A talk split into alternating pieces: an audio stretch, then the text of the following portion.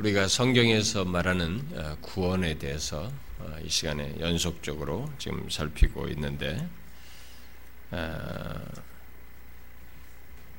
이 세상에 있는 모든 사람들은 그들이 구원에 대해서 관심을 갖든 안 갖든 예외 없이 구원과 관련해서 둘 중 하나에 최종적으로 이르게 됩니다. 누구든지 자신들이 구원에 대해서 알든 모르든 관심을 갖든 안 갖든 그들은 구원과 관련해서 어쨌든 마지막에는 자신의 최종적인 어떤 한 상태에 처하게 됩니다. 그것은 구원받거나 구원받지 않거나 뭐 둘 중에 하나이겠죠. 어, 심지어 교회를 다니고 있다 할지라도 어, 모두가 아, 다 구원을 받는 것은 아니어서 교회 다니는 사람들 안에서도 둘 중 하나의 최종 결론에 이르게 되겠죠. 그 때문에 이 구원 문제는 어, 관심을 갖지 않는 것이 손해이고 어, 또 그것을 진지하게 추구하지 않는 것이 자신의 존재와 삶의 운명에 있어서 어, 가장 큰 데미지가 되는 것이죠. 그래서 우리는 이 시리즈 말씀을 통해서 이 구원에 대해서 정확히 알고 추구해야 하기 때문에 또 그것을 소유 바르게 모두 소유해서 어, 삶을 살아야 하기 때문에 그것과 관련해서 먼저 오해나 어떤 왜곡을 넘어서서 또 우리들의 착각을 넘어서서 성경이 말하는 구원을 어, 바르게 알고 소유하고 이 땅에서부터 영원까지 누리기 위해서 지금 우리가 전해지는 이런 말씀들을 잘 주목해서 그냥 귀로 듣지 아니하고 자기 자신의 신앙과 또 자신의 이런 구원 여부와 또 이런 구원의 삶과 맞물려서 어, 생각해야 한다고 생각합니다. 만에 하나라도 착각 속에서 구원을 생각하며 사는 자가 있다면 그것은 정말로 최종적으로 큰 불행이 될 것이기 때문에 진지하게 이 문제를 생각해야 할 것입니다.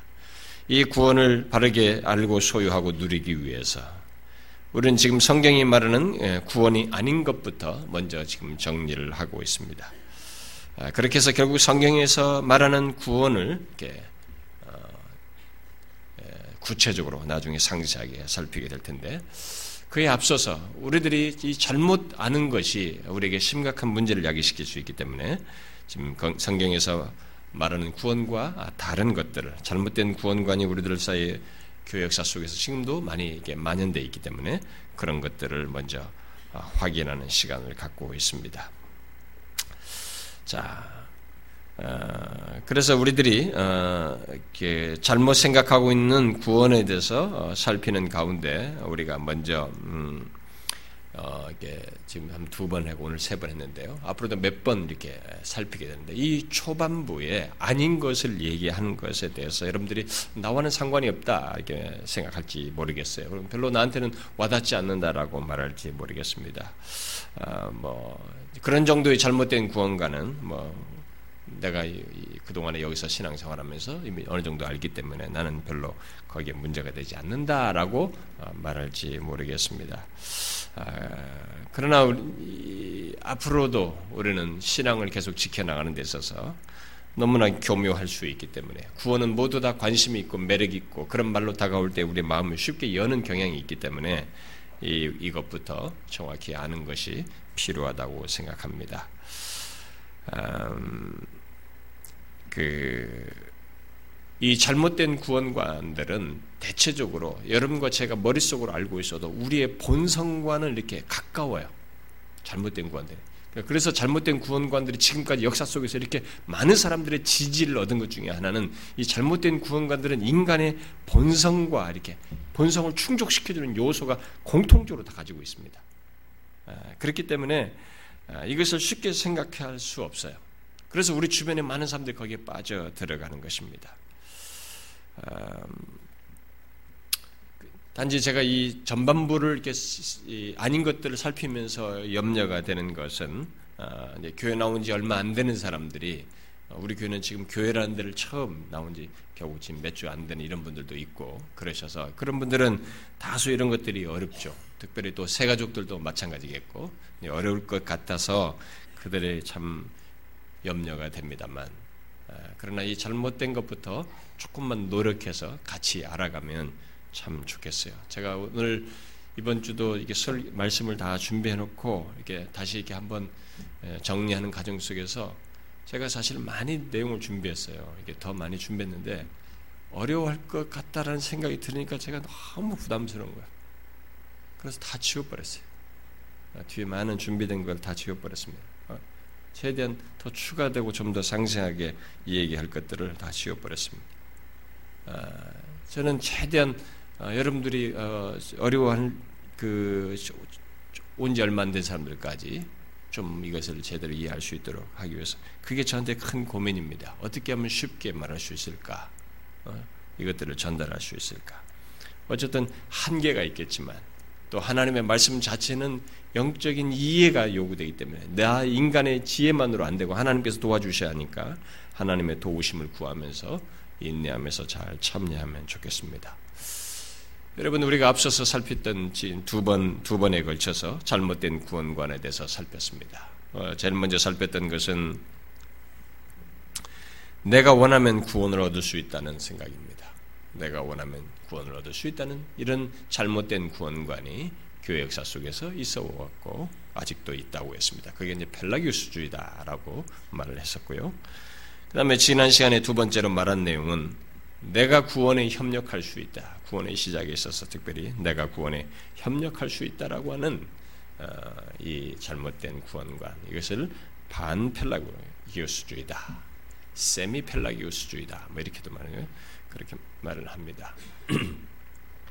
자, 이제 오늘 거기에 덧붙여서 어, 살피려고 하는 잘못된 구원관은 현재 기독교회 안에 어, 가장 넓게 퍼져 있고 어, 어, 퍼져 있는 구원관이고 특히 이 오늘날 뭐 장로교 뭐 아니 뭐 이렇게 감리교 뭐 순복음 뭐 이렇게 성결교 이렇게 이런 사람들 다 이게 침례교 이런 사람들을 다 우리가 복음주의 진영으로 크게 말하는데 이런 소위 복음주의 교회 그룹들이 흔하게 가지고 있는 구원관이기도 합니다.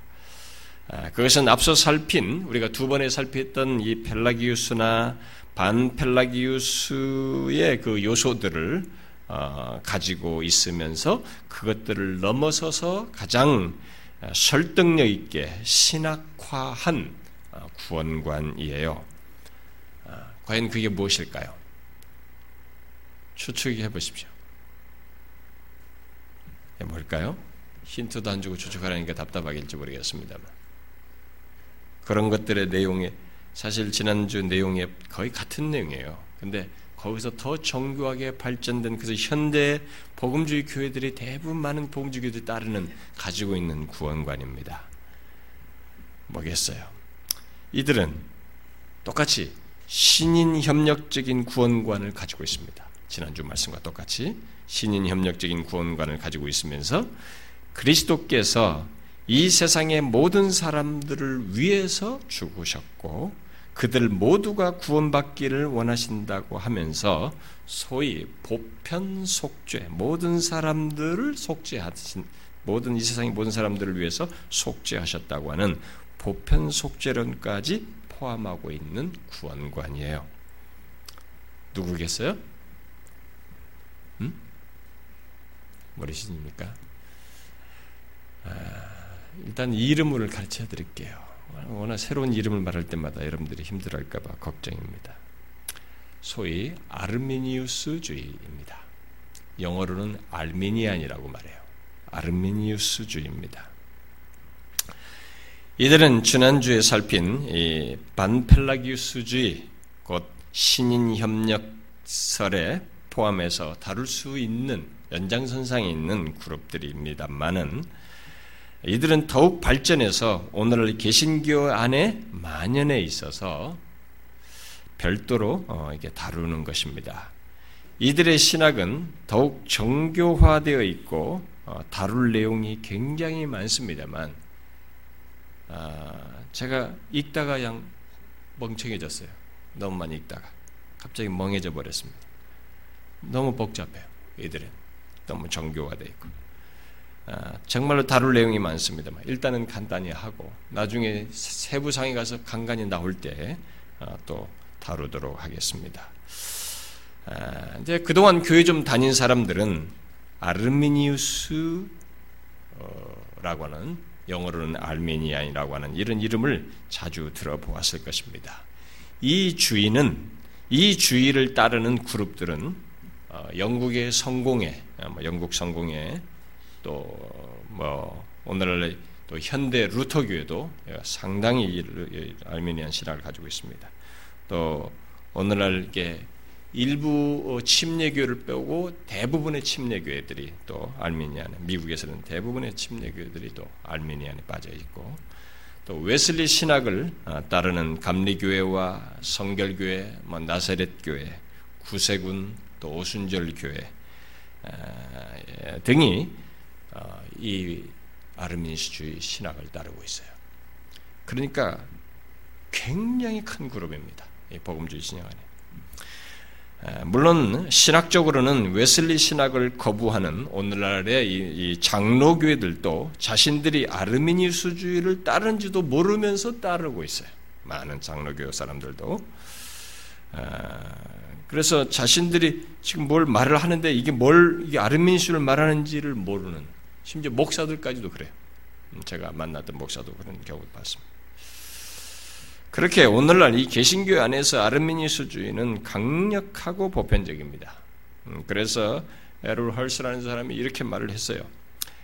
아르미니우스라는 이름을 알고 있는 사람은 예외 없이 아르미니우스주의와 일치하는 견해를 어, 견지하거나 아니면 아르미니스주의 사상을 완강히 거부하거나 둘 중에 하나일 것이다.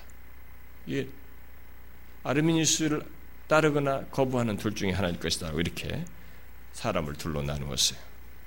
자, 그러면 구원에 대한 이제 이들의 아, 견해를 이제 주로 구원과 관련해서 주로 말을 할 텐데 이것을 말하기에 앞서서 제가 여러분들의 성경적인 이해를 한번 어, 점검해 보도록 하겠습니다. 아, 제가 지금 인용을 할 테니 이 말이 성경적으로 볼 때 여러분들이 옳다고 생각되는지 틀리다고 생각하는지 한번 말해 보세요. 어떤 전도자가 아, 이렇게 말한 것입니다. 어떤 전도자의 말을 인용을 제가 하겠습니다. 아, 그 전도자의 말이에요.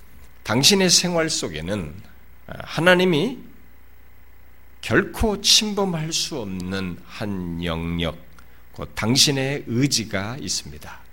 하나님은 결코 당신을 억지로 믿도록 하지 않으실 것입니다. 믿은 것은, 믿는 것은 당신이 해야 할 일입니다. 당신만이 그 일을 할 수가 있습니다. 성경적으로 맞습니까? 틀립니까? 틀립니까? 음, 확실합니까? 아, 여러분 중에 어떤 분은 모르겠다. 감을 못 잡는 사람이 있을지 모르겠어요. 지난 두 주간 동안 살폈던 말한 그 어, 말씀에 비춰볼 때 여러분 어, 볼 수가 있겠죠. 허물과 죄로 죽은 자로서 하나님을 향하여 움직일 수 없다는 것을 이 내용은 부정하고 있습니다. 당신이 어, 결정할 수 있는 것을 얘기죠. 당신만이 일을 할 수 있다. 하나님은 당신의 의지를 결코 침범할 수 없다. 이렇게. 자, 그러면 이제 다른 사람의 말을 제가 인용할 테니 한번 분별해 보십시오.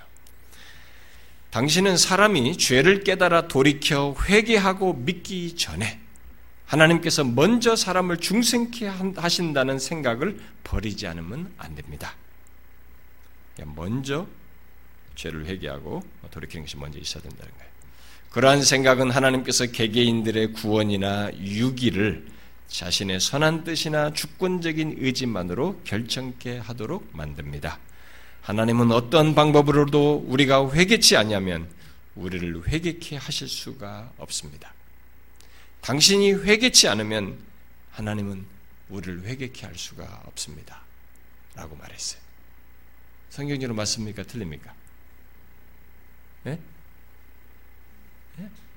틀려요? 음.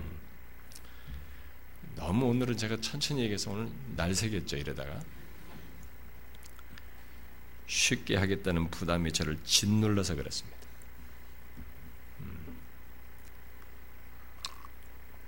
무엇이 잘못된지 아시겠어요? 아르미니스주의는 이 반펠라기우스주의 또 로마 카톨릭 교회와 유사하게 인간이 먼저 움직여야 한다는 것입니다. 곧 인간이 먼저 회개해야 하나님께서 인간을 중생케 하신다고 말하는 이 괴설을 주장하고 있습니다. 결국 오늘 읽은 말씀 본문을 비롯해서 지난주에 읽은 에베소서 1장 2장 1절부터 10절을 부정하고 있습니다. 물론 그들은 다른 식으로 해석합니다만 그러나 실제 문맥의 그 내용을 사실상 부정해요. 그것은 마치 생명이 없는데 생명이 없는데 회개하고 믿는 하나님을 향해서 생명의 발화에 해당하는 어떤 행동을 회개하고 믿는 그런 움직임을 가지라고 말하고 있습니다. 이렇게 아르미니스주의는 그들의 구원관에서 회개하고 믿는 것을 중생보다 앞에 놓음으로써 하나님의 중생케 하시는 역사가 인간의 회심 사건과 노력에 의해서 있게 되는 것으로 말함으로써 결국 신인 협력적인 구원, 인간의 의지에 달려 있는 구원을 말하고 있습니다. 지난주에 살핀 에베소드 2장 1절, 1절 이하의 그 말씀은 분명히 타락한 인간은 영적으로 죽은 자이어서 하나님을 향하여 전적으로 무능하다고 했습니다. 곧 움직일 수 없어서 구원을 위해 협력할 수 없다고 했습니다. 자, 오늘 우리가 읽은 본문도 바로 그 사실을 중요하게 다루고 있죠. 요한복음 1장 그 12절과 13절에서도 사도 요한이 말하고 있지 않습니까? 영접하는 자, 곧 그 이름을 믿는 자. 그래서 하나님의 자녀가 되는 권세를 얻는 그들이 어떤 과정 속에서 얻게 되는지를 뒤이어서 13절에서 말을 하죠. 뭐라고 말합니까? 혈통으로? 아니에요. 육정으로? 아닙니다. 사람의 뜻으로 나지 아니하고 오직 하나님께로부터 난다라고 말하고 있습니다. 영접하는 자, 그 이름을 믿는 자, 이것이 하나님께로부터 난다라고 말하고 있습니다. 아, 그래서 하나님께서 어, 나게 하시는 일이 먼저 있어야 영접하는 자, 영접하는 것, 믿는 것이 있게 된다라고 말하고 있습니다. 또 우리가 이어서 읽은 6장 그 37절에서도 같은 사실을 말하고 있죠. 예수님은 아버지께서 내게 주시는 자를 다 내게 올, 올 것이다라고 말함으로써 어, 아무나 예수 그리스도께 오지 않는다고 말을 하고 있습니다. 곧 아무나 예수 그리스도를 영접하지 않는다는 것을 말하고 있습니다. 어떤 자들이 예수 그리스도를 영접한다는 것입니까? 바로 아버지께서 그에게 주시는 자예요. 아버지께서 그에게 주시는 자예요. 결국 예수 그리스도께 가는 것, 곧 그를 영접하는 것이요 믿는 것에 앞서서 아버지께서 그에게 주시는 것에 해당하는 앞선 역사, 결국 생명의 역사가 있었다는 것을 말하고 있는 것입니다. 그리고 또 이어서 읽은 6장 44절에서 어, 또 예수님은 사람의 구원과 관련해서 더욱 확고한 사실을 밝히고 있죠. 아버지께서 이끌지 아니하시면 아무도 내게 올 수 없으니 이렇게 말했습니다. 그리고 그렇게 한 뒤에 바로 그렇게 해서 오는 자를 마지막에 다시 살리라고 함으로써 사람이 그리스도께 오기 전에 곧 그를 영접하기 전에 아버지께서 이끄시는 것에 해당하는 것이 먼저 있다는 것을 분명히 밝히고 있습니다. 이런 사실은 하나님께서 우리의 구원을 위해서 하시는 사역을 말하기도 하지만 그에 앞서서 인간은 지난주에 살핀 에베소서 2장 1절 말씀대로 스스로 하나님께 나아갈 수 나아갈 수 없는 조건을 가지고 있다는 것을 전제하고 있습니다. 그렇다 보니 하나님께로부터 먼저 나야 나아야만 하고 하나님께서 이끄시는 것에 해당하는 것이 먼저 있어야 한다는 것입니다. 에베소서 2장의 표현으로 말하자면 하나님께서 먼저 살리셔야 하는 것입니다. 바로 은혜로 하죠. 그러나 아르미니스주의 또한 어, 이 먼저 살리는 하나님과 그의 은혜에 대해서 그들은 바로 이 부분에서 성경과 다른 주장을 하고 있습니다. 아르민스주의의 그 시작자인 네덜란드 사람이죠. 아르미니우스. 라는 이 사람은 16세기에 그의 추종자들과는 다르게 인간의 조건에 대해서 성경에 가깝게 얘기했어요. 뭐 거의 성경을 얘기를 했습니다.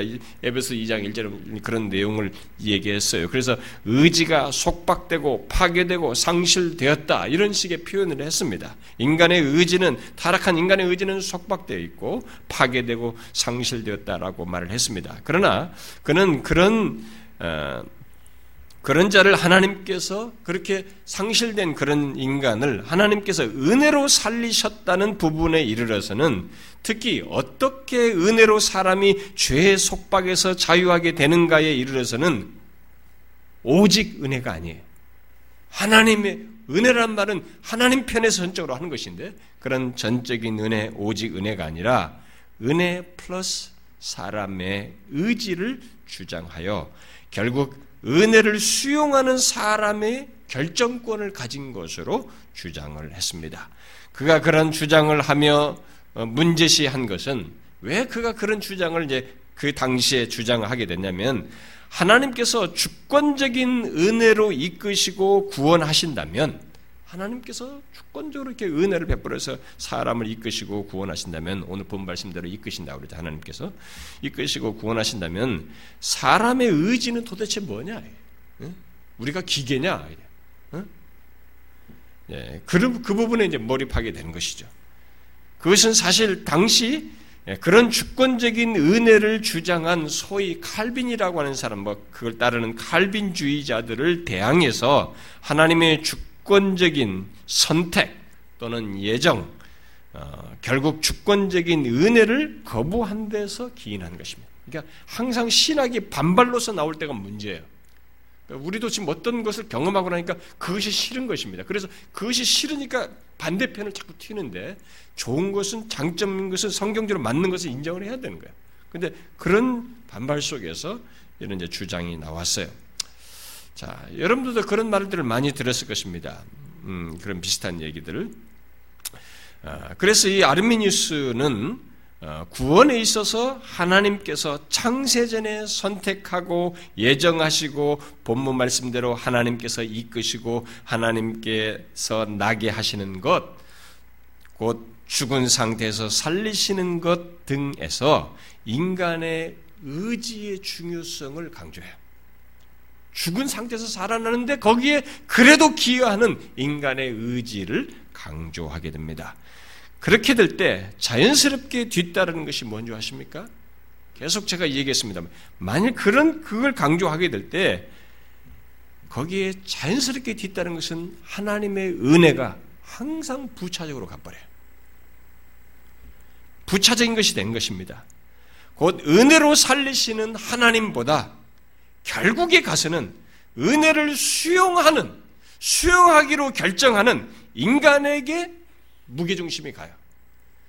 결국 은혜를 수용하는 인간에게 결정적인 권한이 주어지게 되는 것입니다. 아르미니우스를 따르는 자들은 모두 결국 그 길, 거길 따라서 뒤에 이제 거기에 강조점을 두고 신학을 발전시킵니다. 아르미니우스 추종자들은 아르미니우스가 죽고 난 뒤에 곧바로 그의 신학을 체계화하여 그것을 그, 그것에 근거해서 당시에 이 종교 개혁을 따르던 이 종교 개혁주의자들, 이 개혁 교회들이 믿고 있던 것에 항의하게 됩니다. 그래서 그들을 사람들이 항론파다, 항의파다 이렇게 음, 이름을 붙이기도 했습니다. 그래서 그들이 체계화한 교리 중에 우리가 먼저 주목할 것은 인간의 조건이에요. 항상 여러분들이 우리가 신앙생활 할 때 이 구원에 대해서 바른 구원관을 갖는 제일 첫 출발이 뭐냐면 성경이 말한 인간 이해를 가지고 있느냐라는 것입니다. 이게 결정적이에요. 이것을 오늘날의 포스트 모더니즘도 이것도 무너뜨리고 심리학도 이것도 다 무너뜨립니다. 교회 안에서도 무너뜨린 것도 있지만은 이게 이렇게 교회 역사 속에서 나온 신학자들이나 많은 예수를 믿는다고 하면 성경을 연구하는 사람도 무너져, 무너뜨리고 있지만 이 세상 정신 자체가 그걸 무너뜨려요. 심리학이라. 그러니까 심리학 영향을 받으면 다 인간 조건에 대한 오해를 하게 되는 것입니다. 항상 구원에 대한 잘못된 주장은 인간에 대한 잘못된 이해로부터 시작됩니다. 아르미니우스 추종자들은 아르미니우스보다 인간 조건에 대해서 더 나아갔어요. 그들은 이렇게 말했습니다. 비록 인간의 본성이 타락의 영향을 심각하게 받았다 하더라도 인간은 전적인 무능력 상태에 처해진 것이 아니다. 모든 죄인들은 각각 자유의지를 가지는데 그의 영원한 운명은 그가 어떻게 자유의지를 사용하느냐에 달렸다. 인간의 자유는 영적인 문제에 있어서 악에 대하여 선을 선택할 수 있는 능력이 있다. 죄인은 하나님의 성령과 협동하여 중생하게 되든가 아니면 하나님의 은혜를 거부하여 멸망하든가 하는 능력을 가지고 있다. 인간이 그런 능력을 본성적으로 가지고 있다는 거죠, 결국. 아, 이것은 쉽게 말하면 구원받기 이전의 인간 조건은 탈말하는 사람이 말한 대로 2층에서 떨어져서 갈비뼈가 몇 개 부러지고 다리가 부상한 정도이다라고 말하는 것입니다. 그러나 살아있는 것이지. 타락했지만 여전히 살아있는 거야. 인간의 죄로 살아 마치 2층에서 떨어져가지고 갈비뼈 몇 개 부러진 정도 수준이라는 거죠. 여러분 성경이 그렇게 말합니까? 우리가 이미 지난주 예배서 2장을 살폈지 않습니까? 성경 어떻게 말해요? 성경은 구원받기 이전의 인간 조건을 그 정도로 부상당한 수준으로 말하지 않습니다. 영적으로 아예 시체라고 말하는 것입니다. 허물과 죄로 죽었다고 말하는 것입니다. 2층 정도에서 떨어진 것이 아니라 63빌딩에서 떨어진 수준이에요. 그래서 스스로 어떻게 하지 못하는 상태에 있는 것입니다. 그럼에도 아르미니스 주인은 거듭나지 못한 자연인이니 자기 힘으로 성령의 도우심을 얻어 예수님께 자신의 구원을 요청할 수 있다고 주장을 하는 것입니다. 그래서 거듭나는 일은 그렇게 인간이 먼저 요청하게 되면 이 거듭나는 일이 있게 된다라고 주장합니다. 그것은 발마의 말대로 마치 말 앞에 달리는 말 앞에 마차를 놓는 것과 같은 것입니다.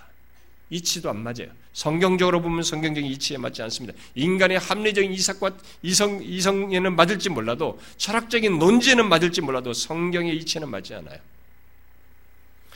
또 이들은 하나님께서 창세전에 구원하기 위해서 누군가를 선택하시는 것은 그들이 회개하고 믿을 것을 미리 아시고 하신 것이라고 주장해요. 그러니까 창세전에 선택할 때 나중에 태어날 이 세상에 존재할 A라는 사람이 이 사람이 회개하고 믿을 것을 알고 선택했다는 거야. 결국 인간의 공로가 선택과 연관되는 것입니다. 하나님의 선택이 인간의 선택을 조건으로 한다는 것을 말하는 것이 되는 것이죠. 그러나 에베소서 2장 8절은 믿음도 선물이라고 말하고 있습니다. 우리들이 회개하고 믿을 것을 미리 아셔서 선택한 것이 아니고 오히려 죄로 죽은 상태에서 살려 믿음까지도 선물을 주어서 주께로 나오도록 하신다라고 말을 하고 있는 것입니다. 그래서 사도행전 13장 48절은 믿는 자는 다 영생 주기로 작정하였더라라고 기록되어 있지 않고 반대로 기록되어 있어요. 영생 주기로 작정된 자는 다 믿더라 이겁니다. 거꾸로요. 알미니우스, 아르미니우스 주의식으로 말하자면 성경을 바꿔야 돼요. 믿는 자는 다 영생 주기로 작정되어 있더라. 이렇게 말을 해야 되는 것이에요. 근데 그 성경은 그렇게 기록되어 있지 않고 영생 주기로 작정된 자가 다 믿더라. 이렇게 되어 있습니다. 그게 성경이에요. 또 이들은 하나님께서 사랑으로 인류를 죄 멸망에서 구원하시기 위해서 그리스도를 세상에 보내셨다고 하면서 그리스도의 죽으심은 이 세상 모든 사람의 죄를 속죄하는 것이라고 주장합니다. 쉽게 말하면 예수님께서 에서나 가론 유다를 위시해서 의도적으로 예수님을 배척하고 지옥으로 빠져들어간 그들까지도 위에서 속전을 다 지불하셔서 그들의 죄를 속죄하셨다는 것입니다. 그러면 어떻게 속죄를 받고도 구원받지 못할 수 있을까라는 질문이 제기되죠.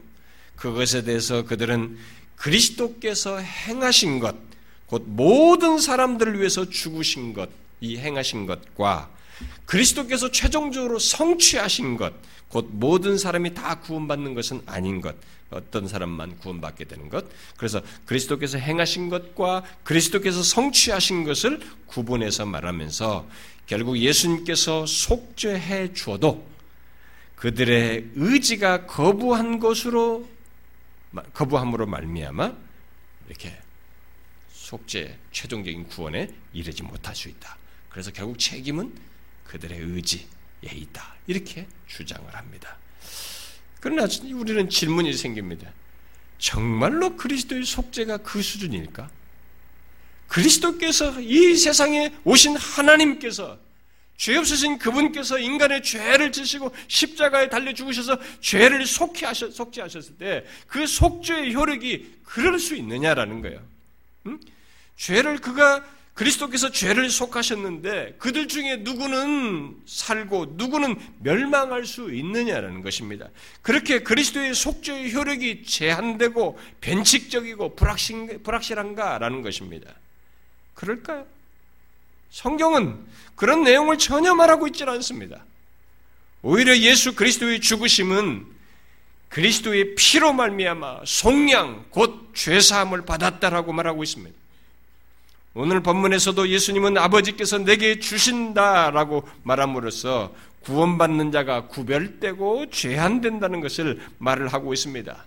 또 예수님의 출 탄생을 미리 예언했던 천사가 마리아에게 요셉에게 나타나서 얘기를 하지 않습니까? 아들을 낳으리니 그의 이름을 예수라 하라. 이는 그가 자기 백성을 저희 죄에서 구원할 자이심이라 라고 말합니다. 여기 뭐예요? 자기 백, 저희 죄에서 구원할 자인데 누구를? 바로 자기 백성이라고 말을 하고 있습니다. 예수, 그분이 죄를 구원, 죄에서 구원하시는데 바로 자기 백성을 구원하신다고 분명히 말을 하고 있습니다. 또, 어, 어, 이들은 어, 하나님의 은혜와 부르심을 인간이 거부할 수 있다라고 주장합니다. 그러니까 하나님께서 어떤 사람에게 구원을 효과적으로 제시하셔도 그를 믿게 하지는 못한다는 것이에요. 응? 효과적으로 이게 구원을 제시하셔도. 왜냐하면 결정권자가 인간이기 때문입니다. 인간이 그리스도를 용납하지 않으면 하나님도 그에 관해서 아무것도 하실 수가 없다는 것입니다. 그래서 구원받는 자와 구원받지 못하는 자는 하나님의 은혜에 협력할 것 하느냐 못하느냐에 협력을 하, 내가 하면 구원받고 협력하지 못하면 구원을 못 받는다라고 주장합니다. 그러면 오늘 말씀은 도대체 무엇입니까? 왜 내가 하나님께 간다라고 하지 하나님께서 이끌지 아니하시면이라고 말을 합니까? 이런 표현을 도대체 어떻게 우리가 바꿔야 된단 말이에요? 말이 아닌 것이에요. 성경을 따르려고 하는 것이 아니라 자신들이 고집스럽게 생각하는 것을 지금 계속 이 고집을 부려서 이런 주장들을 하는 것입니다. 더 나아가서 아르미니우스주의자들은 거듭난 사람, 곧 그리스도의 피로 구원받은 사람이 자신의 믿음을 잃고 지옥에 들어갈 수 있다라고 주장합니다. 그들은 신앙생활의 여정 가운데 구원받았다가 또 잃기도 하고 하나님의 자녀가 되었다가 마귀의 자녀도 되기도 하고 영적으로 살아났다가 다시 죽기도 한다고 말하면서 신자의 최후는 알 수가 없다라고 주장합니다. 그리하여서 아르미니스주의자들은 로마 카톨릭과 똑같이 성도의 견인 교리를 부정해요. 이 구원의 확신을 최종적인 구원의 확신을 가질 수 없는 것으로 결국 말합니다.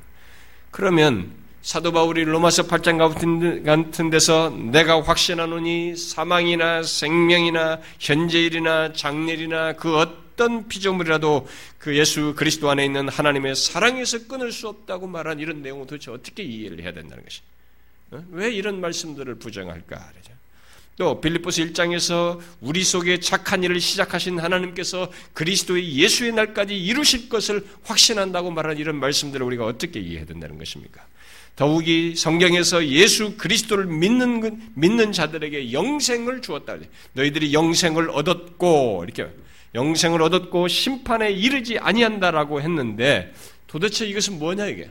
영, 어, 그들이 얻은 영생, 심판에 이르지 않는 영생을 소유했다는데 예수 믿는 사람들은 이건 도대체 뭐냐 이게. 다시 잃을 것이면 주신 영생을 영생이라고 영원한 생명이라고 말하지 말고 이생이라고 말을 해야지. 왜 성경이 구원받은 자 예수 믿는 자에게 영생을 줬고 심판에 이르지 않는다고 말을 하냐? 영원한 생명을 줬다고 왜 굳이 말을 해야 되느냐? 다시 잃을 것이면 영생을 줬다고 말을 하지 말아야죠. 이런 아르미니스주의의 구원관에 대해서 데마르스트르는 사람은 하나님의 은혜와 자유로운 인간의 의지가 협력하여 구원을 성취하는 신인 협력적인 구원관이다라고 결론적으로 말했습니다. 그러면 이 같은 아르미니스주의에 대해서 교회들이 어떻게 했을까? 그러면 그 당대에 1618년부터 19년 사이에 네덜란드 개혁교회가 자기들 네덜란드 안에 한 50명 정도의 교회 리더자들과 그 다음에 8개 나라에서 온 26명의 외국 신학자들이 함께 모여서 154회에 걸쳐서 교회 회의를 했습니다. 그들은 그들을 가리켜서 그 모인 그 교회 회의를 가리켜서 도르트 회의라고 우리가 말을 하는데 이 회의는 어, 아르미니우스들이 주장한 주장을 심사하고 나중에 결국 거절합니다. 거절하고 소위 도르트 신조를 그들을 반박해서 최종적인 신조를 하나 만들어서 내놓게 되죠. 그것이 도르트 신조입니다. 그 신조의 핵심은 아르미니우스 추종자들이 제기한 다섯 가지 항의에 대한 대응하여서 다섯 가지 성경적인 답을 어, 내놓은 것입니다. 그 내용에 그 다섯 가지 영어 첫 글자를 따서 튤립이라고 하기도 합니다. 전적 부패 또는 전적 무능력. 또 두 번째는 무조건적인 선택. 세 번째는 제한된 속죄 또는 특별한 구속. 네 번째는 성령의 유효한 부르심 또는 불가항력적인 은혜. 그리고 마지막으로 성도의 견인 또는 믿는 자들의 궁극적인 예, 구원. 이 다섯 가지를 성경에 근거해서 최종적인 내용으로 내놓습니다. 자, 그러면 이 교회 회의의 결론, 그렇게 해서 이들을 추방해요. 어, 추방하고 목사직을 내려놓든가 어떻게 하도록 하고 그걸 철회하도록 다 이렇게 합니다. 자, 그러면 이런 교회 회의의 결론 이후에 이렇게 된 아르미니우스주의가 어떻게 되었어요? 여러분 교회 회의가 이렇게 모여서 다 했는데 이 아르미니우스가 결국 어떻게 됐습니까? 그렇게 교회 회의가 판별하여서 거부한 아르미니우스주의가 사라졌습니까? 우리가 펠라기우스도 반펠라기우스도 다 살아남았어요. 이것도 예외가 아닙니다. 이미 앞에서 말한 대로 이 아르민스주의는 지금 우리 현대에 이르기까지 크게 영향력을 미치고 있을 뿐만 아니라 사람들에게 가장 공감력 있는 공감대가 있는 공감대를 불러일으키는 신학이요 구원론이 되어버렸습니다. 심지어 도르트 회의가 우리가 알기는 웨스트민스터 신앙 고백보다 먼저 있었어요. 그래서 웨스민스 신앙 고백은 영국에서 일어났던 웨스민스 신앙 고백은 도르트 회의에서 결정한 이 내용 사실이 다 그대로 여기 수용돼서 웨스민스 신앙 고백에 반영돼서 고백 만들어졌습니다. 그런데도 우리가 웨스민스 신앙 고백은 사람들이 잘 알고 수용하는데 이 도르트 회의 신조의 내용은 사람들이 잘 몰라요. 무시합니다. 그리고 역사 속에서 그 다섯 가지 중에 하나를 빼는 그룹들이 많이 나왔어요. 다섯 개 안 된다. 한 네 가지만 믿자. 그러면서 뭐 제한된 속죄라든가 이런 걸 빼고 하는 이런 일들이 있었어요. 왜 자꾸 그런 일이 벌어질까요? 왜 그런 것을 무시하고 그런 게 하나 빼고 이렇게 하면서 이렇게 결정된 것을 결국 무시하는 일이 계속해서 일어나게 됐을까요?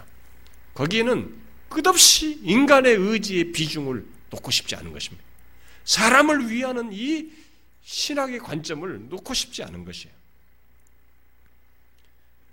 구원을 말하면서 사람을 위하고 사람의 비중을 둠으로써 그런 일이 멈추지를 않은 것입니다. 그러면 아르미니우스주의는 어떻게 해서 지금에까지 현재 우리가 이렇게 이르게 됐을까? 이렇게까지 편만해질 수 있을까? 어떻게 해서 오늘날의 이 개신교의 많은 그룹들이 다 따르게 되었을까? 어머니 교회 안에서 배척됐는데 말이죠.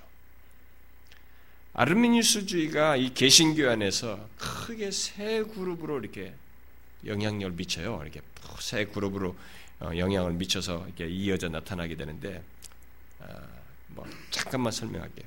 하나는 가설적인 만인 구원설, 모든 사람이 구원받는다는 만인 구원설을 주장한 예, 프랑스의 소미르 학파라고 하는 사람이 있어요. 소미르 학파를 통해서 그 사람의 대표작은 아미로라는 사람이어서 아미로주의라고도 말하는데 그 그룹을 통해서 이게 조금 발전을 해요, 나중에.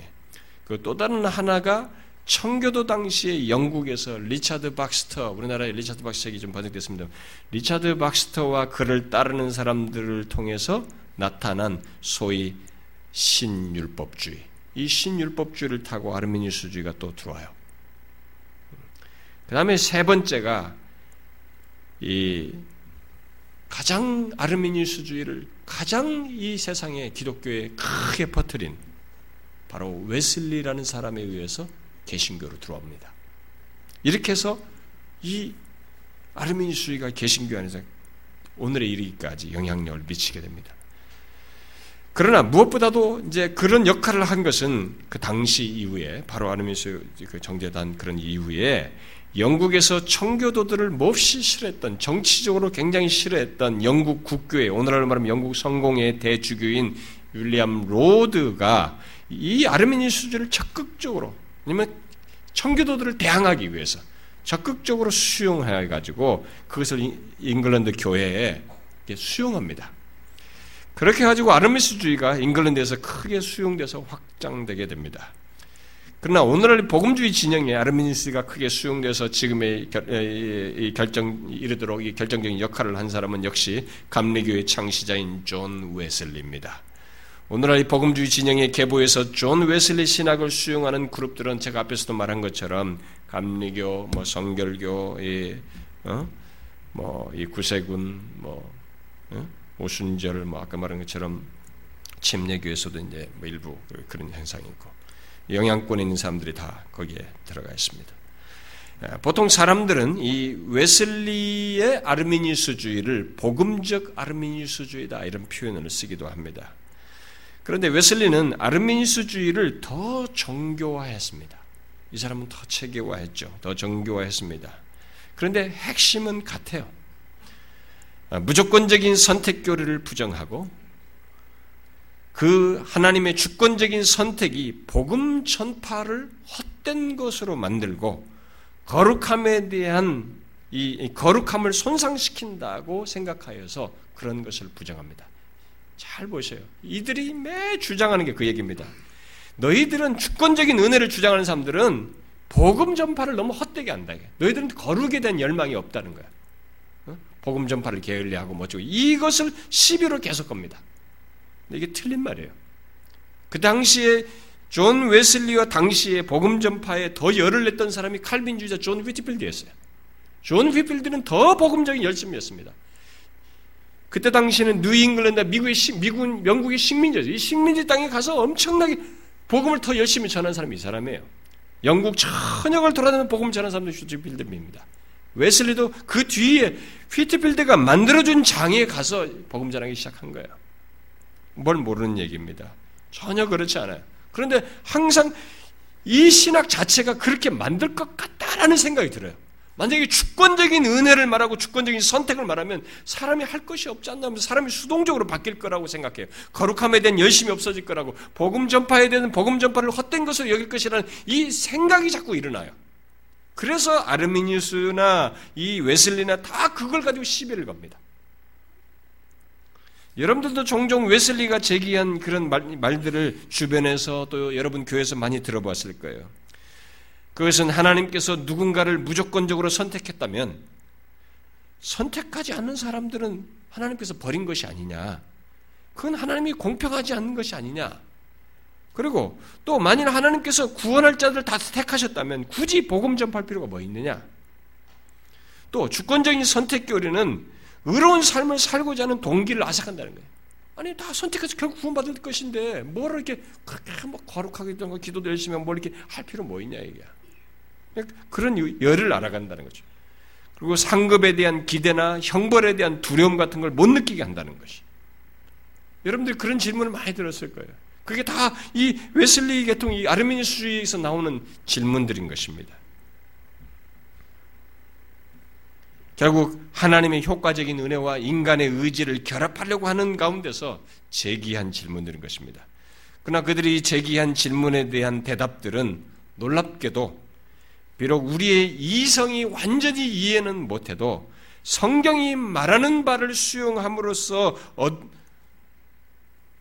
얻을 수 있는 어떤 대답을 말하기보다는 그들은 철학적인 사유를 통해서 하나님의 선택과 인간의 의지를 말하려고 하고 뭔가 자기들의 인간의 이 의지가 개입되는 것에 대한 그 고집을 버리지 않는 가운데서 내놓은 결론이에요. 성경이 충실, 성경이 충실하니까 인간의 이성과 의지에서 답을 못하는 부분이 있어요. 조금 이렇게 막 만족스럽지 못한 것이 있습니다. 그, 그걸 해결해 보겠다고 하는 아닌 것입니다. 웨슬리도 따지고 다 들어가 보면 구원 문제를 결정짓는 것은 하나님이 아니라 인간의 의지에 있는 것으로 말함으로써 신인 협력적인 구원관을 말합니다. 웨슬리 신학을 체계화한 존 플래처는 이렇게 말했어요. 바로 뒷사람입니다. 우리는 모두 얼마간 구원으로 이끄는 진리를 믿을 수 있는 은혜의 능력을 어느 정도 가지고 있다. 그래서 그렇게 말하면서 똑같이 죄인이 구원사에게 하나님과 협력할 수 있다는 주장을 했습니다. 결국 인간의 자유의지와 하나님의 의지가 협력해서 거듭남을 일으킨다는 것입니다. 우리는 웨슬리를 포함해서 아르민스주의 전통에 선 사람들이 왜 그렇게 구원에 있어서 인간의 의지를 고집하는지 물을 수 있습니다. 어? 죄와 허물로 죽은 말이에요. 2층에서 떨어진 정도가 아니라 63층에서 떨어진 것 같은 조건을 인간이 가지고 있다고 성경이 말하는데도 왜 자꾸 구원에 있어서 인간의 의지를 이렇게 고집하는가? 질문할 수 있습니다. 앞서 제기한 질문들에서도 보았지만은 그들은 인간의 책임이 무시된다고 자꾸 생각하는 겁니다. 인간이 하는 것이 없고 자꾸 인간이 이 역할이 무시된다고 생각. 그래서 소극적으로 임할 것이라고 생각합니다. 특별히 하나님의 말씀을 소홀히 될 것이고 거룩함을 추구하지 않을 것이라고 자꾸 생각하는 거예요. 그걸 그걸 두려워하는 것입니다. 그래서 하나님의 주권적인 선택, 그 주권적인 은혜를 믿는 자들은 반율법주의, 반율법주의를 조장하거나 그러니까 율법을 무시하거나 그런 쪽으로 흘러간다는 것입니다. 곧 하나님의 말씀에 순종하는 것을 소홀히 한다는 것입니다. 그래서 박스터도 리차드 박스터도 신율법주의를 태동시킨 겁니다. 그래서 박스터 지금 좋아하면서 박스터에 의해서 리차드 박스터의 회심 얘기 가지고 자꾸 회심 얘기하는데 그거 잘 이해하고 이해해야 돼요. 장점이 있는 내용이 있지만은 거기는 신율법주의가 있는 것입니다. 웨슬리안적인 아르미니스주의가 타고 들어가 있는 것이에요. 그래서 계속 주권적인 은혜를 얘기하면 아르미니우스나 이 웨슬리가 말한 질문을 꼭 던집니다. 니네가 무율법주의 빠졌다. 니네가 응? 반율법주의자다. 성경을 경시한다. 구원을 믿고 너무 이렇게 소홀한다. 이런 얘기를 자꾸 꺼냅니다. 정말 그렇습니까? 우리가 그렇습니까? 여러분이 정말 그렇습니까? 하나님께서 구원을 하신 것 때문에 선택하신 걸 믿기 때문에 여러분들이 하나님 앞에서 구원 믿고 거룩을 소홀합니까? 복음 증거를 게을리 합니까? 물론 역사를 보면 실제로 그런 현상이 있었습니다. 우리는 그들에 대해서 다 나중에 제가 잘못된 구원과를 더 덧붙여서 얘기할 것입니다. 그러나 그것은 사람들이 보인 잘못된 반응이지 그렇다고 성경이 영적으로 죽은 자가 살아나는 구원에 인간이 하나님과 협력할 수 있다는 얘기를 하질 않아요. 그러나 아르미니우스 계보는 반펠라기수자들과 같이 구원에 있어서 인간의 협력을 주장하면서 결국 인간의 주도권을 말합니다. 그렇다 보니 최종적인 구원의 확신에 대해서 로마 카톨릭과 똑같이 주장하는 겁니다. 최종적인 구원의 확신 가질 수 없다는 것입니다. 왜? 신자가 선행을 계속 행할지 여부가 확실하지 않기 때문에 계속 할지 이 사람이 계속 신앙을 잘 지키면서 선행을 행할지 알 수가 없기 때문에 그래서 이들 역시 아르미니스 계보에 있는 사람들 역시 구원을 위한 선행 신앙 행위 여기에 그렇게 열심인 것입니다.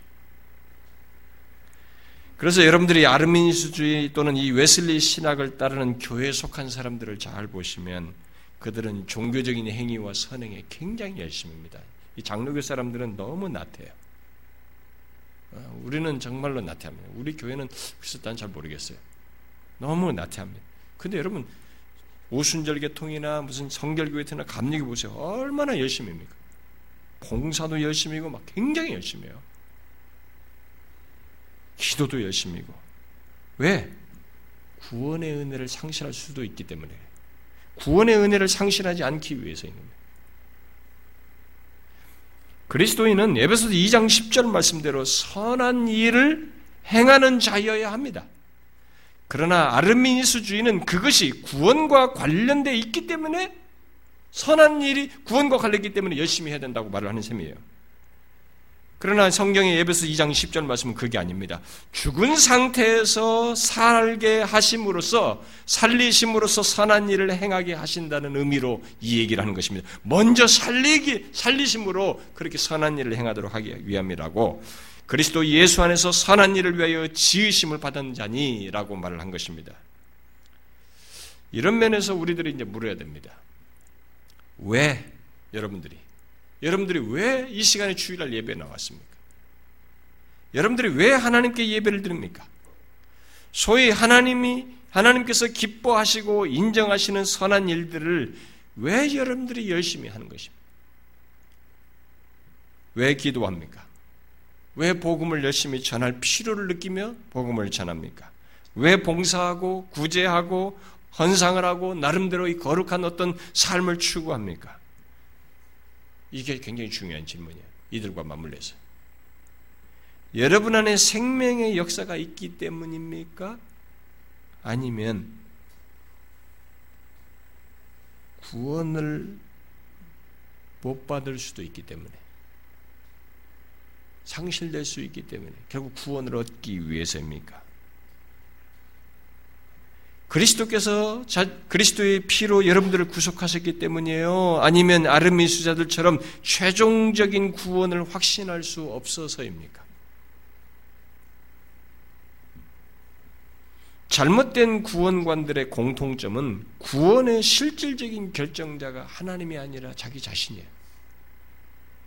그런데 오늘날 아르미니스주의는 그 인간의 중요한 역할과 비중을 지키기 위해서 신학이 발전돼서 어디까지 이르렀냐면 아르미니스주의 가장 최근의 신학은 이 웨슬리와 어, 찰스 핀이라는 사람을 넘어서서 소위 신 알미니 아르미니스주의가 어, 요즘 태동됐는데 그들을 우리가 열린 신학이라고 말합니다.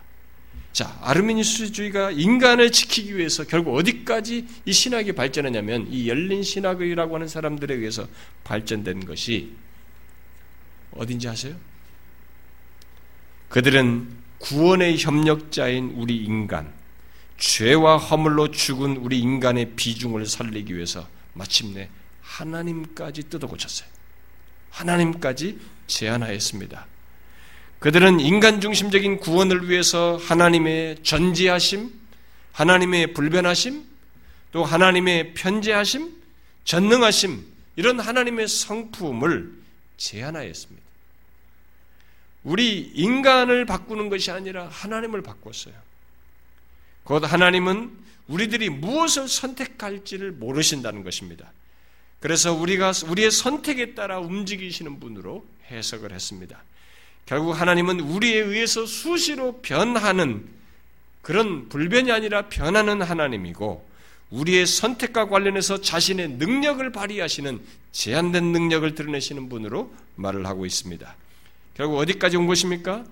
스프를 말대로 과정 신학 가까이 왔던 것이죠. 다시 말하면 기독교 뿌리까지 흔드는 상태까지 온 것입니다. 아르미니스주의가 거기까지 왔어요. 펠라기우스주의로부터 시작해가지고 반펠라기우스 결국 오늘날이 아르민수에 이르기까지 잘못된 그들의 구원관은 공통적으로 인간을 중심으로 한 구원관인 것을 알 수가 있습니다. 그러나 그것이 지금까지 가장 매력적인 구원관이라는 것이 놀라운 것입니다. 많은 사람들이 여기에 매료되어 있어요. 여러분도 여러분을 중심으로 한 구원과 신앙생활을 말하는 것을 좋아하시죠? 제가 이렇게 선명하게 이런 얘기를 하니까 여러분들이 아 맞아요 맞아요 이렇게 할지 모르지만 여러분들의 일상적인 신앙생활에서 보면은 여러분을 중심으로 한 구원과 신앙생활을 여러분들이 좋아하십니다. 잘 보세요. 교회를 나왔어요. 여러분들에게 위로가 안 됐어. 소위 여러분들이 원하는 욕구 사항과 기대치가 있어요. 이게 채워지지 않았어요. 그런 상태에서 하나님이 여러분들이 어떤 의미가 있어요? 별 의미가 없죠. 다음 교회 오고 싶지 않죠. 우리의 신앙생활이요. 사람, 여러분 자신을 중심으로 되어 있습니다. 그게 예수 믿기 전에는 괜찮아요. 그런데 예수를 믿고 나서 죽은 상태에서 허물과 죽은 상태에서 살아난 자는 그게 완전히 달라지는 것입니다. 이건 아주 중요한 분기점이에요. 여러분 자신들의 신앙생활을 보셔야 됩니다. 뭐 아르미니우스 뭐 욕할 것 아니에요. 그들의 잘못 지적할 게 아닙니다. 목사들도 자꾸 사람이 좋아하는 좋아하니까 좋아하는 쪽으로 자꾸 얘기해 주는 것입니다. 그들을 중심으로 한 얘기와 그들을 중심으로 한 신앙생활과 삶을 살도록 자꾸 건면해 주는 거 있어요. 그게 아르민수주의적인 것이죠. 여러분 그런 신앙생활은 바른 것이 아닙니다. 위험하죠. 구원과 신앙생활은 죄인인 우리들이 하나님과 그의 말씀에 이렇게 뒤따르고 맞추는 것이지 하나님과 그의 말씀이 우리를 맞추는 것이 아닙니다. 우리가 앞에서 구원이 무엇인지를 말하면서 제가 네 가지의 요소를 얘기했습니다. 그 중에 첫 번째, 두 번째가 무엇이었습니까? 바로 구원하시는 하나님이요. 그리고 구원받는 자 인간입니다.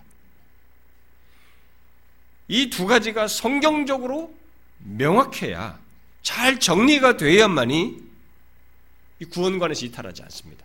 아, 당연하죠. 이렇게. 근데 성경이 말하는 대로 구원하신 하나님과 구원받는 인간이 정리가 안 되면 혼란해지는 것입니다. 지난 세 주 동안, 지난 두 주 동안에 우리는 구원을 시작하시는 분이 하나님이신 것을 분명히 배웠어요. 성경은 구원과 관련해서 하나님의 선택과 창세전에 택하셨다고 하면서 하나님의 선택과 함께 영적으로 죽은 상태에서 살리시는 것을 말함으로써 또 오늘 본문 말씀대로 하나님이 구원을 주도하시는 이끌으신다는 주도하시는 주권자라고 하는 것을 분명히 말하고 있습니다. 그에 반해서 구원받은 인간의 조건은 허물과 죄로 죽은 조건인 것을 말하고 있습니다. 하나님께서 이끌지 아니하시면 그리스도를 믿을 수 없는 조건인 것을 말하고 있습니다. 성경이 말하는 구원은 이 두 가지를 명확히 할 때에야 비로소 제자를 찾아와요. 성경이 말한 구원관을 가지고 바르게 신앙생활을 할수 있습니다. 자, 여러분들이 오늘 말씀을 잘 기억하셔야 됩니다. 우리는 하나님께서 이끌지 아니하시면 예수 그리스도를 믿을 수 없는 자입니다. 이게 여러분들이 머리로 이해가 안 될 수도 있는지 모르겠어요. 그러나 이것은 여러분과 제가 이해 영역을 넘어서서 우리의 엄연한 실존이고 성경이 우리 인간을 알고 명확히 밝히는 바입니다. 누구 따라서 어떤 사람을 따라서 아내 따라서 남편 따라 누구 따라서 예배당에 올 수는 있습니다. 그러나 회개하여 예수 그리스도를 구원주로 믿는 것은 하나님께서 이끌지 않으면 안 됩니다. 혈통으로 안 됩니다. 부모가 예수 믿기 때문에 안 돼요. 육정으로도 되지 않습니다. 사람의 뜻. 내가 믿겠다고 결심한다고 해서 되는 것이 아닙니다. 여러분 믿겠다고 교회 왔다가 떠난 사람이 한둘이에요 지금? 여러분들 중에도 관련된 사람들도 있을 거 아닙니까? 의지만으로 되지 않습니다. 오늘 읽은 요한복음 1장 13절에서 뭐라고 분명히 말했어요? 하나님께로부터 나지 않으면 그 누구도 예수 그리스도를 영접하는 자, 곧 믿는 자가 될 수 없는 것입니다.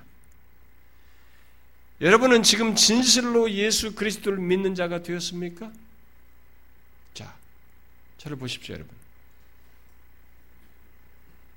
질문에 여러분 답하셔야 됩니다.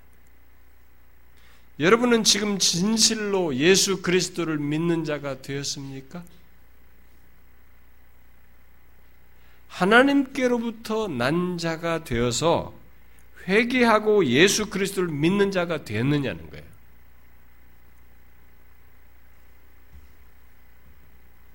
그리 되었다면 그 사람은 알 것입니다. 그것이 여러분에 의해서 그 모든 일이 되지 않았다는 것을 알 거예요. 우리는 오히려 예수를 믿기 이전까지, 심지어 누구에 끌려서 교회에 처음 두 번 나올 때까지도, 나와서도 우리는, 아, 내가 왜 이 자리에 있지? 내가 이 답답한 얘기 왜 듣고 있지? 예수를 믿고 싶지 않는 것이 꿈틀대는 것이 우리예요. 누구 따라서 한두 번은 우하다 할지라도 우리의 본성이 예수를 믿는 것에 그렇게 적극적이지 않습니다. 그러므로 구원을 말하거나 생각하려면 뭐 구원을 받아서 생각하든 구원 받기 위해서 그렇게 생각을 하든 일단 구원에 대해서 말하거나 생각하려면 우리는 제일 먼저 하나님께서 이끌지 아니하시면 안 된다는 것과 그렇게 하지 않으면 구원받을 수 없는 자신의 조건을 영적으로 죽은 자라고 하는 사실을 분명하게 알아야 되고 생각해야 되고 인정해야 하는 것입니다. 구원을 생각하려면 이 두 가지가 선명해야 되는 것입니다. 선명하지 않으면 구원이 여러분들에게 구원으로 성경이 말한 그 구원의 내용이 여러분들에게 실제로 있지 않기 때문에 구원을 못 누려요. 내가 구원을 받았나? 말로 인식상에서는 가질지 몰라도 그 구원을 자기 자신이 못 누린단 말입니다. 그것이 안 되는 사람들은 이 두 가지가 성경대로 안 되면은 잘못된 구원관에 빠지고 심지어 잘못된 구원의 길로도 갈 수 있습니다. 그 무엇보다도 그 두 가지가 먼저 명확치 않으면 자기의 무엇을 자꾸 높여요. 내가 회개하고 내가 뭘 하고 뭘 하고 결국 자기를 높이고 대신 하나님의 은혜를 2차적으로 여겨 구원을 말하면서도 하나님의 은혜에 대한 감격과 감사와 기쁨을 모르는 일이 있게 됩니다. 구원을 말하는데 감격을 몰라요. 자꾸 자기를 자기에게는 높이는 거죠. 더 나아가서 모든 삶과 행위를 잘못된 방식으로 하게 됩니다. 곧 이 빗나간 사람들의 이 잘못된 구원관을 가진 사람들처럼 구원의 은혜가 감사해서가 아니라 아르미수지나 웨슬리처럼 그들을 안처럼 구원에 감사해서 하는 것이 아니라 구원을 위해서 또 구원을 못 받을까봐 어떤 신앙 행위와 행동을 하게 되는 것입니다. 그것은 기독교의 구원관이 아닙니다. 그래서 여러분들에게 묻는 것입니다. 여러분은 어떠세요? 영적으로 죽었던 여러분 자신이 하나님의 은혜로 먼저 하나님께서 다가오심으로써 자신에게 그리스도께 나가도록 이끄심으로써 됐다라고 하나님의 의한 것과 그렇게 나갈 수 없는 자기 자신의 조건을 명확히 알므로 인해서 자신에게 있게 된 이것이 전적으로 하나님의 은혜로 된 것인 줄 알고 그래서 자기 자신 안에게서의 무엇을 높이기는커녕 하나님의 은혜를 인하여서 감사하게 되고 감격하게 되고 기쁘게 되고 신앙과 행실도 무엇을 얻기 위해서가 아니라 감사해서 하는 이런 모습이 있느냐는 거예요. 이게 성경적인 구원관에 따른 현상이에요. 어떻습니까? 우리가 겉으로는 다 열심히 했기 때문에 비슷합니다. 그 열심히 나오니까. 이 중심이 굉장히 중요한 것입니다.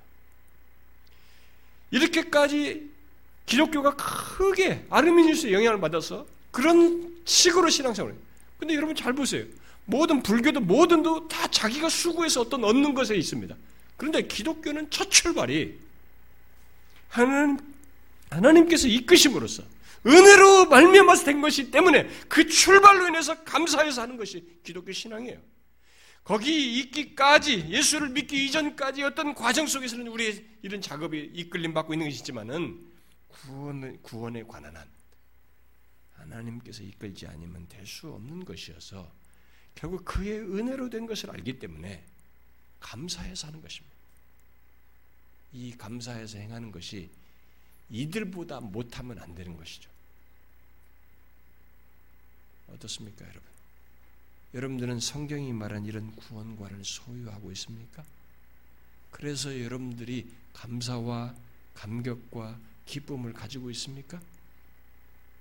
아, 뭐 나는 구원받았으니까 하면서 나태하면서 게으르 거룩함을 추구하지도 않으면서 그렇게 하는 거 거짓된 기쁨 말고 진실로 이런 근거 속에서 삶의 내용을 가지고 있느냐는 거예요. 그렇습니까? 이 신앙의 동기와 근거를 명확히 하셔야 됩니다. 첫 번째, 두 번째 요소가 명확해야 됩니다. 인간 조건에 대한 이해가 틀리면 구원과는 뒤틀립니다. 주께서 아직도 여러분들이 명확치 않으면 이 부분을 명확하게 하셔서 여러분 스스로 하는 것으로는 안 돼요. 그래서 정령 구원이 자신에게 확실치 않으면 구원을 얻고자 하면 자신의 가망 없는 조건을 알고 죽은 조건을 알고 전적으로 이끄시면 안 되는 살리시지 않으면 안 되는 하나님께 여러분 자신을 내어놓아야 됩니다. 여러분을 의탁해야 됩니다. 이런 과정조차도 하나님께서는 섭리 속에서 은혜 일반적인 은혜를 베푸셔서 진행하고 있는 것이 되겠습니다만은 이 기회들을 통해서 하나님에 의한 구체적인 구원에 이르기를 여러분들이 구하셔야 합니다. 저는 저와 여러분이 전체 이렇게 모호한 구원이 아니라 잘못된 구원이 아니라 성경이 말하는 바에 이런 바른 구원관을 가지고 실제로 구원을 누릴 수 있기를 바래요. 그래서 돌아가서 살면서 왜 내가 이 어려운 사람들이 어렵다고 하는데도 내가 왜 이렇게 영혼이 안정되지? 내가 왜 삶에서 이렇게 힘들다고 하는데도 나는 어려운 상황이 있음에도 불구하고 왜 내 영혼이 이렇게 평안하고 기쁘지? 그 답을 가지고 있어야 됩니다. 아, 이 흔들릴 수 없는 구원 때문이구나. 하나님께서 그리스도 안에 주신 구원 때문이구나. 구원의 즐거움을 가지고 있어야 되는 것이죠. 그게 성경이 말하는 구원관이에요.